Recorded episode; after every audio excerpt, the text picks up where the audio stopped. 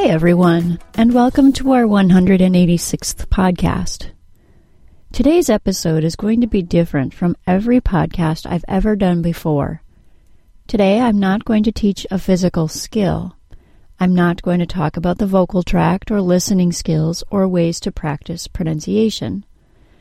Instead, I'm going to touch on an emotional aspect that comes with working on changing the way you speak and that's the natural feeling of vulnerability. The cause of the feeling of vulnerability that I'm going to talk about is very different than the fear of making a grammar mistake or of embarrassing yourself by using the wrong word at the wrong time. This is the vulnerability that accompanies feeling fake, or feeling like you're acting or pretending when you change your pronunciation.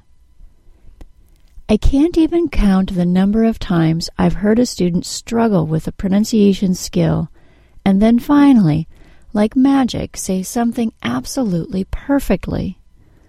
Then, just as I congratulate him or her on how great it sounded, that person replies that it felt or sounded weird.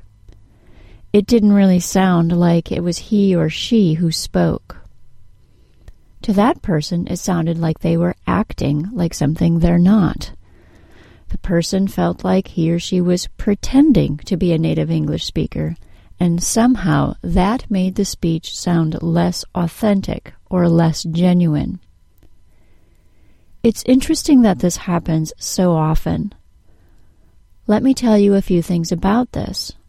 First, Sorry, but native speakers don't usually notice when something was said really nicely, really clearly, or more like a native speaker. It's a little unfortunate and maybe even unfair because so much of the hard work that the student does goes unnoticed until something was said in a way that causes confusion again.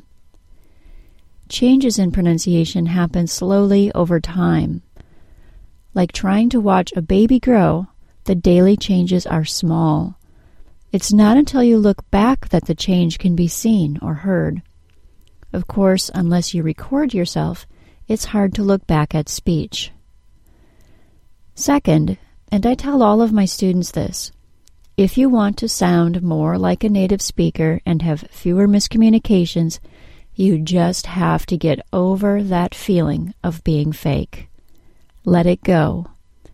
You have to become comfortable acting like a native speaker. Don't worry, it's really, really difficult to lose so much accent that speakers will think you actually are a native speaker of English.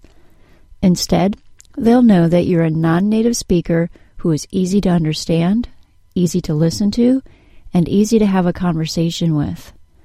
That's the ultimate goal and the best prize in the journey of learning a language. I've been working with a lot of students on linking lately, and a lot of our upcoming podcasts will be on this topic. For some reason, it's when practicing linking that people seem to feel the most vulnerable. It's no coincidence, then, that it's during linking practice that a lot of people have such an increase in how fluent they sound. Linking seems to be the magic that brings a lot of different skills together all at the same time.